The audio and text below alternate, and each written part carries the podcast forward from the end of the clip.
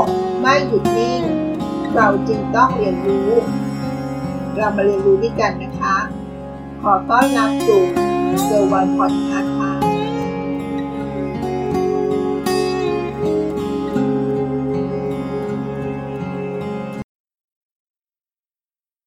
รู้ไหมว่าการนั่งนานๆมีผลเสียกับร่างกาย หัวข้อที่จะมาชวนคิดชวนฟังกันวันนี้ก็คือ get up get up ลุกขึ้น ลุกขึ้นมาเคลื่อนไหวร่างกายกันเถอะค่ะ จากหนังสือที่ชื่อว่า Get Up Why Your Chair is Killing You and What You Can Do About It เขียนโดยเจมส์เอเลดไวมันเป็นเรื่องยากนะคะ ที่เราจะรับมือ เป็นไปได้ยังไง สิ่งที่เราทำอยู่ทุกวันนี้ มันกลายเป็นสิ่งที่ทำร้ายเราได้ มันช่างดูเป็นเรื่องที่เป็นไปไม่ได้เลยนะคะ การนั่งส่งผลร้ายกับเราได้นะคะ เช่นเดียวกับเรื่องของการกินอาหาร ถ้าเรากินอาหารมากเกินไป ก็อาจทำร้ายร่างกายเราได้เช่นกันนะคะ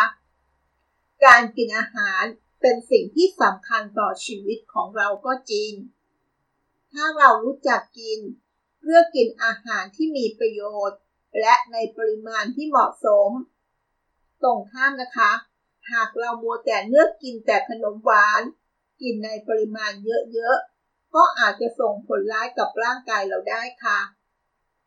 เป้าหมายของการนั่ง เพื่อให้ร่างกายได้พัก พักจากการยืน การเดิน หรือวิ่ง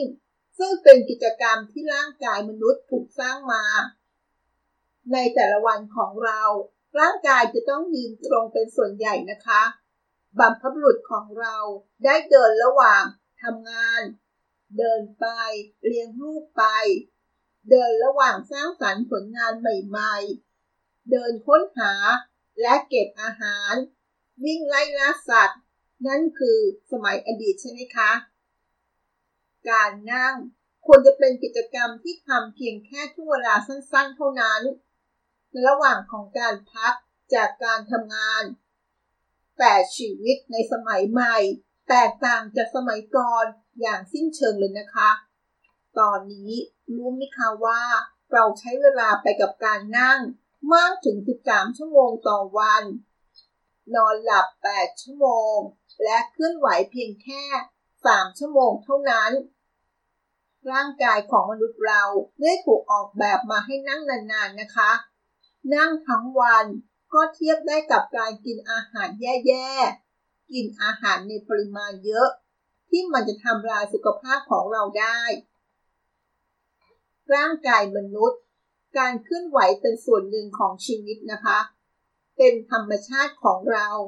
เป็นสิ่งที่ถูกโปรแกรมมาเช่นเดียวกับ การหายใจของเรานะคะ การเคลื่อนไหวของเรามีจังหวะที่เปลี่ยนไปตลอดช่วงเวลาที่มีชีวิต เริ่มต้นตั้งแต่ตอนเป็นเด็กทารกเลยนะคะ ตอนเป็นเด็กทารก เราก็จะขยับแขนขารูปแบบการเคลื่อนไหวที่แปลกประหลาดจะเป็นสิ่งกระตุ้น ให้เกิดพัฒนาการ และให้สมองได้เรียนรู้ที่จะควบคุมอวัยวะเหล่านั้น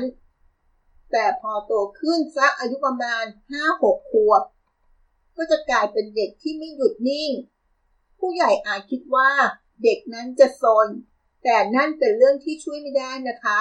การเคลื่อนไหวเป็นส่วนหนึ่งในการพัฒนาของเด็กค่ะ สังเกตไหมคะว่า พอโตเป็นผู้ใหญ่เราจะเคลื่อนไหวน้อยลง น้อยลงกว่าตอนเป็นเด็ก มักจะนั่งดูเด็กๆวิ่งเล่น และเมื่อเราแก่ลง ก็จะนิ่งเงียบ ระมัดระวังมากขึ้น เคลื่อนไหวน้อยลง และในวาระสุดท้าย การไม่ขยับตัวก็เป็นสัญญาณของความตายได้ค่ะ ตั้งแต่เกิด จนสิ้นชีวิต ตารางการเคลื่อนไหวถูกโปรแกรมมาแล้วนะคะ จากตอนเด็กที่เราวิ่งซุกซนกลายเป็นผู้ใหญ่ที่เคลื่อนไหวอย่างมีระเบียบ จนกระทั่งกลายเป็นคนชราที่นั่งนิ่งไม่ค่อยขยับ การเคลื่อนไหวเป็นส่วนสำคัญของชีวิตเรานะคะ มันจะเป็นตัวกำหนดจังหวะของการใช้ชีวิตเรา และการไม่เคลื่อนไหว การนั่งติดเก้าอี้นานๆ หลายปีจะทำให้เกิดผลเสีย อย่างแน่นอนนะคะ เรามาดูวิวัฒนาการ กับการเดินของมนุษย์นะคะ เราจะย้อนไปสมัยโฮโมเซเปียนวิวัฒนาการเมื่อสองล้านปีที่ผ่านมา ตลอดระยะเวลาสองล้านปีนั้น มนุษย์ได้มีวิวัฒนาการจากรูปร่างที่คล้ายลิง อาศัยอยู่ในป่า อยู่บนต้นไม้ และมนุษย์ของเราก็เริ่มกลายพันธุ์ ทำให้มีกระดูกสันหลังที่เปลี่ยนแปลงทำให้เราสามารถเดินตรงได้ ตัวสูงขึ้น เริ่มมองเห็นอะไรที่ไกลขึ้น เห็นโลกที่มีมากกว่าต้นไม้ในป่า และสำคัญก็คือ เราเริ่มต้นออกเดินทาง ค้นหาสำรวจโรคใหม่ๆ มนุษย์ของเราเริ่มมีวัฒนาการ เริ่มเดิน เริ่มต้นจากการเดินทาง ในขณะเดียวกัน สมองก็เกิดวิวัฒนาการไปด้วยนะคะ เกิดวิวัฒนาการด้านความคิดทำให้ความคิดที่ลื่นไหล และก็มีรูปร่างที่ยืดหยุ่น เป็นโฮโมเซเปียนในแบบของทุกวันนี้นั่นเองค่ะ สมองนี่ปรับเปลี่ยนตอบสนองต่อสิ่งแวดล้อม วิวัฒนาการทำให้มนุษย์คิดคนวิธีการต่างๆ ทางด้านการเกษตรและล่าสัตว์ พัฒนาวิธีการเก็บรักษาสะสมอาหาร วิวัฒนาการทั้งหมดที่เกิดขึ้น เกิดขึ้นมาจากการเดินด้วยเท้าทั้งนั้นนะคะ วิวัฒนาการเดินทำให้เกิดมัฒนาการด้านการคิด ด้วยสมองที่ถูกออกแบบมาให้ใช้สำหรับการคิด เป็นการคิดในขณะที่เคลื่อนไหว ดังนั้นเราจะเห็นได้ว่า ร่างกายของเราที่ออกแบบมาที่เคลื่อนไหว แต่ต้องมานั่งติดอยู่กับเก้าอี้ จึงไม่ใช่สัญญาณที่ดี ไม่ดีทั้งต่อร่างกายและจิตใจของเรา เหมือนกับรถนะคะ ที่ออกแบบมาให้วิ่งด้วยความเร็ว แต่ต้องมาจอดทิ้งไว้นานๆ อาจทำให้เครื่องยนต์จักรกลเกิดติดขัด และร่างกายมนุษย์ ก็คล้ายกันนะคะ และที่สำคัญก็ยิ่งจะซับซ้อนมากกว่ารถอีกนะคะ การนั่งนานๆทำให้เกิดอันตราย เกิดผลร้ายได้ถึงกับชีวิตนะคะ เรามาดูอีกมุมนะคะ การเผาผลาญพลังงาน ร่างกายของเราแต่ละคนมีการเผาผลาญพลังงาน แบ่งออกเป็นได้ 3 แบบด้วยกันนะคะ แบบที่ 1 basal metabolic rate หรือคำย่อก็คือ BMR แบบที่ 2 the mix effect of food คำย่อก็คือ TEF และแบบที่ 3 activity the more genesis เรามาดูแต่ละแบบกันนะคะ แบบที่ 1 basal metabolic rate หรือ BMR แบบนี้จะเป็นอัตราการเผาผลาญพลังงานของร่างกาย ขณะที่เราพักผ่อน เมื่อร่างกายเราอยู่นิ่ง ๆ ไม่มีกิจกรรมอื่น ๆ ก็จะมีกลไกการเผาผลาญพลังงานหลักในร่างกาย ในขณะที่ร่างกายของเราพัก และไม่มีอาหารให้ย่อย คิดเป็นอัตราส่วน 60%ของพลังงานทั้งหมดที่คนนั่งนานๆใช้ในแต่ละวัน ดังนั้น BMR ก็ขึ้นอยู่กับขนาดของร่างกายนะคะ ยิ่งขนาดของร่างกายตัวใหญ่ ก็จะมี BMR สูงขึ้นตามไปด้วยค่ะ การเผาผลาญแบบที่ 2 นะคะ The Mix Effect of Food หรือคำย่อ TEF จะเป็นพลังงานที่ถูกใช้ในการย่อยอาหารที่เรากินเข้าไปค่ะ พลังงานที่เผาผลาญจะเปลี่ยนอาหารที่กลายเป็นสารอาหารพลังงาน ก็จะใช้เป็น 10%ของพลังงานที่จำเป็นต้องใช้ในแต่ละวัน และแบบสุดท้ายนะคะ แบบที่ 3 activity the more genesis จะเป็นการเผาผลาญพลังงาน โดยการทำกิจกรรมในชีวิตประจำวัน ซึ่งถ้าเรานั่งนานๆทั้งวัน พลังงานที่ใช้สำหรับกิจกรรมนี้ก็จะต่ำลงไปด้วย แต่ถ้าเราเดิน วิ่งเคลื่อนไหวตลอดเวลา พลังงานที่ใช้สำหรับกิจกรรมนี้ก็จะสูงขึ้น activity the more genesis เราแบ่งออกได้เป็น 2 ส่วนด้วยกันนะคะ ส่วนที่ 1 exercise และส่วนที่ 2 non exercise activity the more genesis มีคำย่อนะคะ NEAT หรือ NEAT ค่ะ ปกติแล้ว คนทั่วไปเพื่อใช้พลังงานในแต่ละวัน ลักษณะของ activity the more genesis ประมาณ 2,000 แคลอรี่ อันนี้ก็ขึ้นอยู่ขนาดของร่างกายด้วยนะคะ เรามาดูแต่ละส่วนของ activity the more genesis กันนะคะ ส่วนที่ 1 คือ exercise exercise ก็คือการออกกำลังกาย เป็นกิจกรรมเพื่อการพัฒนา รักษาความแข็งแรงของร่างกายนะคะไม่ว่าจะเป็นการเล่นกีฬา ว่ายน้ำหรือไปยิมสำหรับคนที่ไม่ค่อยได้ออกกำลังกายดังนั้นการเผาผลาญพลังงานส่วนนี้ ก็จะเป็นศูนย์นะคะ ถ้าไม่ได้ออกกำลังกายแม้กระทั่งคนที่ออกกำลังกาย ก็อาจจะเผาผลาญพลังงานได้แค่ 100 ถึง 200 แคลอรี่ ในแต่ละวันเองนะคะ และข้อสำคัญก็คือ คนส่วนใหญ่มักจะไม่ได้ออกกำลังกายทุกวันนะคะ ดังนั้นค่าเฉลี่ยแต่ละวันก็อาจจะเป็นแค่ 100 แคลอรี่ ต่อวันเท่านั้นเอง ซึ่งถือว่าน้อยมากนะคะ การเผาผลาญแบบเอ็กซ์ไซส์เพียงแค่ 100 แคลอรี่ต่อวัน เรามาดูส่วนที่ 2 นะคะ NEAT non exercise activity thermogenesis เป็นการใช้พลังงานจากการทำกิจกรรมที่ไม่ใช่การออกกำลังกายนะคะ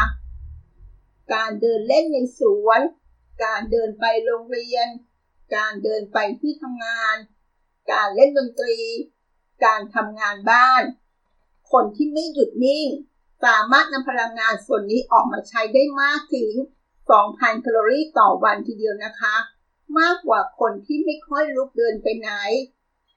งานที่เราทำเป็นตัวที่บอกได้ว่า เราได้ใช้พลังงานนี้ไปมากหรือน้อย เรามาดูตัวอย่างกันนะคะ ถ้าเป็นงานแม่บ้าน ผู้ช่วยในร้าน ก็จะใช้พลังงานประมาณ 1,300 แคลอรี่ คนที่ใช้แรงงานแบกหาม สามารถใช้พลังงานได้มากถึง 2,300 แคลอรี่ต่อวัน คนนั่งทำงานอยู่ที่โต๊ะ การเผาผลาญพลังงานนี้ ก็อาจจะได้เพียงแค่ 300 แคลอรี่ต่อวันเท่านั้นนะคะ การใช้พลังงานเผาผลาญนี้จากตัวอย่างที่เรายกให้เห็น ส่วนใหญ่ที่เป็นคนทำงานออฟฟิศนะคะก็จะใช้พลังงานเผาผลาญนี้ที่น้อยลง สัมพันธ์กับภาวะของน้ำหนักตัวเกิน และโรคอ้วน ทำให้มีแนวโน้มที่จะมีน้ำหนักตัวเพิ่มขึ้นทำให้เป็นโรคเบาหวาน เป็นโรคหัวใจ และเป็นมะเร็งได้นะคะ ภาวะน้ำหนักเกินและโรคอ้วน ไม่ได้ส่งผลเสีย แค่เพียงร่างกายเท่านะคะ แต่ยังทำให้เกิดความคิดในแง่ลบทำให้สูญเสียความมั่นใจในตัวเองอีกด้วย คนอ้วนที่คิดถึงแต่ความอ้วนของตัวเอง ทำให้ไม่สามารถใช้เวลาคิดในการสร้างสรรค์เรื่องอื่นๆทำให้เราเสียความมั่นใจ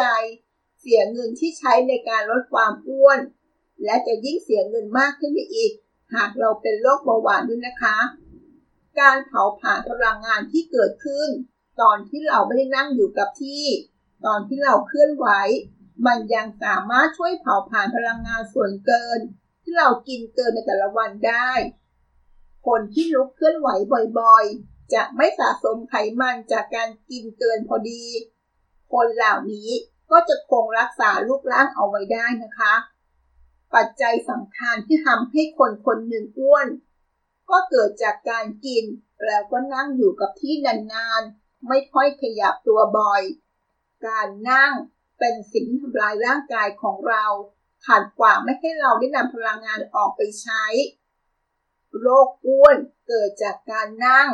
นั่งนานๆทำให้อ้วนนะคะ นอกจากมิตรที่เกี่ยวข้องกับความอ้วนแล้ว เรามาดูมิตรที่เกี่ยวข้องกับกล้ามเนื้อและสมองนะคะ เวลาที่เราอยู่ในรถเมล์รถไฟฟ้า อยู่ในร้านกาแฟ เราลองมองไปรอบๆสิคะจะเห็นว่า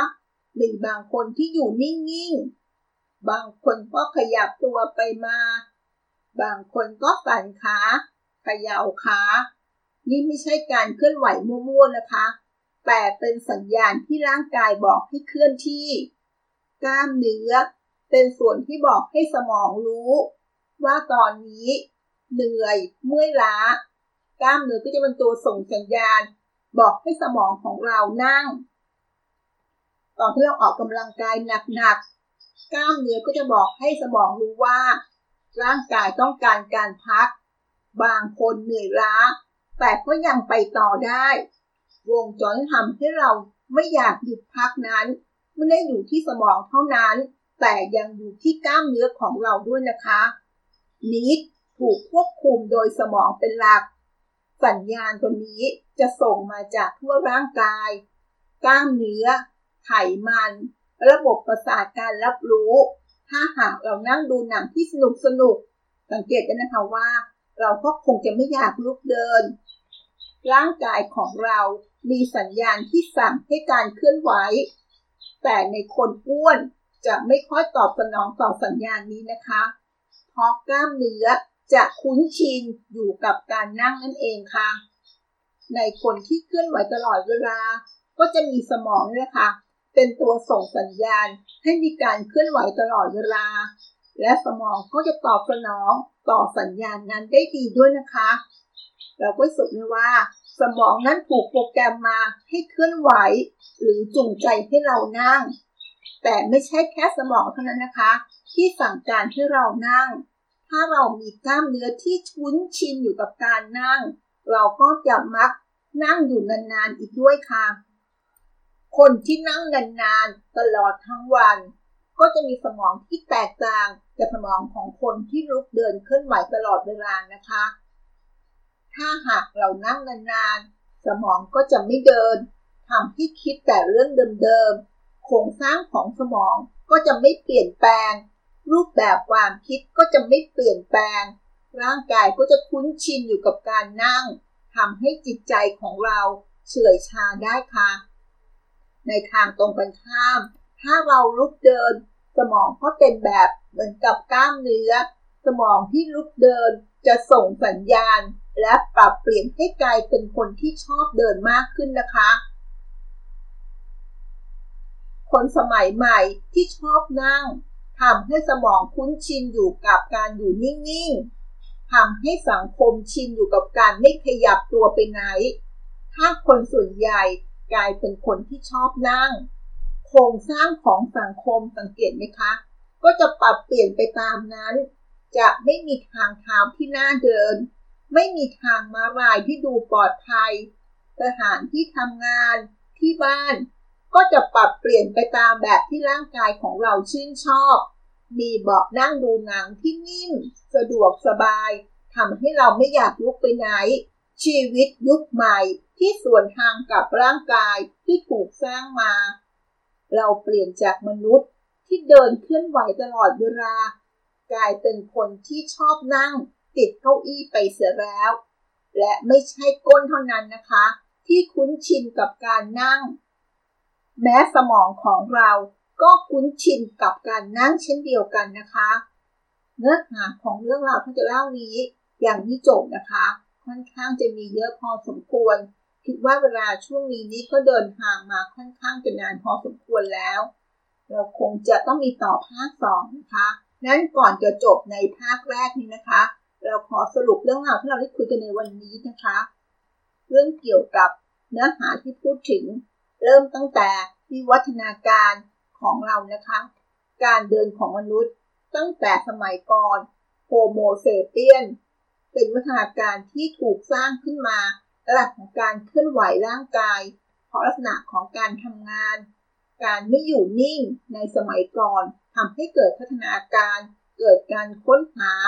เกิดวิธีการหาโลกใหม่ ก็เริ่มจากการเดินทางนี่นะคะและทำให้สมองของเราได้มีพัฒนาการทางด้านของความคิดเกิดขึ้นนะคะ เรามาดูอีกมุมก็คือการเผาผลาญพลังงานที่จะมีอยู่ 3 แบบนะคะ basal metabolic rate หรือ BMR จะเป็นการเผาผลาญพลังงานของร่างกายขณะที่เราพังพักผ่อนนะคะก็จะใช้อัตราส่วนประมาณ 60%ของพลังงานทั้งหมดที่เรานั่งนานๆ ในแต่ละวันนะคะ แบบที่ 2 เป็นการเผาผลาญที่เรียกว่า the mix effect of food หรือ TEF จะเป็นพลังงานที่ถูกเผาผลาญใช้ในการย่อยอาหารที่เรากำลังกินเข้าไปนะคะ ก็ใช้ประมาณ 10%ของพลังงานที่จำเป็นของการใช้ในแต่ละวันค่ะ และแบบที่ 3 เป็นการเผาผลาญแบบ activity thermogenesis เป็นการเผาผลาญในขณะที่เราทำกิจกรรมประจำวันซึ่งเพื่อการนั่งนานๆทั้งวันนะคะไม่ว่าจะเป็นการเดินวิ่งหรือเคลื่อนไหว ซึ่งวิธีการแบบนี้ หรือ activity the more genesis จะแบ่งออกได้เป็น 2 ส่วน คือ exercise กับ non exercise activity the more genesis หรือย่อคำว่า NEAT exercise ก็คือการออกกำลังกายทั่วไปนะคะเป็นกิจกรรมในการพัฒนารักษาความแข็งแรงของร่างกายของเราซึ่งปกติแล้วเนี่ยแม้ออกกำลังกายประจำเนี่ยแต่การเผาผลาญก็อาจจะเพียงแค่ 100 ถึง 200 แคลอรี่ต่อวันแต่ที่สำคัญก็คือ คนทั่วไปไม่ได้ออกกำลังกายทุกวันถูกไหมคะดังนั้นค่าเฉลี่ยของการเผาผลาญแบบเอ็กซ์ไซส์นี่ก็อยู่ประมาณสัก 100 แคลอรี่ต่อวันเท่านั้นนะคะ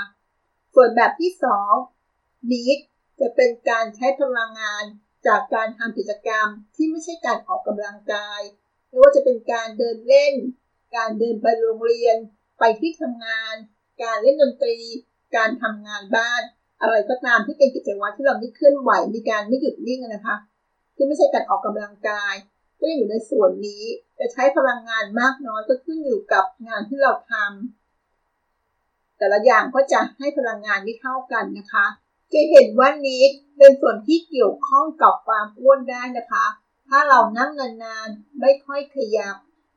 เมื่อกินแล้วนั่งนิ่งนานๆก็ทำให้เกิดความอ้วน แล้วก็เกิดโรคอื่นๆตามมาได้นะคะ นอกจากนี้แล้ว นิดยังเกี่ยวข้องกับกล้ามเนื้อและสมองด้วยนะคะ สังเกตที่ว่าคนแต่ละคนก็จะมีการอยู่นิ่งหรือเคลื่อนไหวต่างๆ สิ่งเหล่านี้ เป็นการเคลื่อนไหวที่เป็นการส่งสัญญาณจากร่างกายของเรานะคะ เริ่มจากกล้ามเนื้อจะเป็นส่วนที่บอกให้สมองรู้ ว่าเราถึงเวลาจะต้องนั่ง หรือถึงเวลาต้องเคลื่อนไหวนะคะ นั่นก็คือเรื่องราวของ Get Up ลุกขึ้นจากการนั่ง และมาขยับเคลื่อนไหวร่างกายกันนะคะ วันนี้ขอบคุณที่รับฟัง แล้วพบกันในภาคที่สองวันพรุ่งนี้ค่ะ สวัสดีค่ะ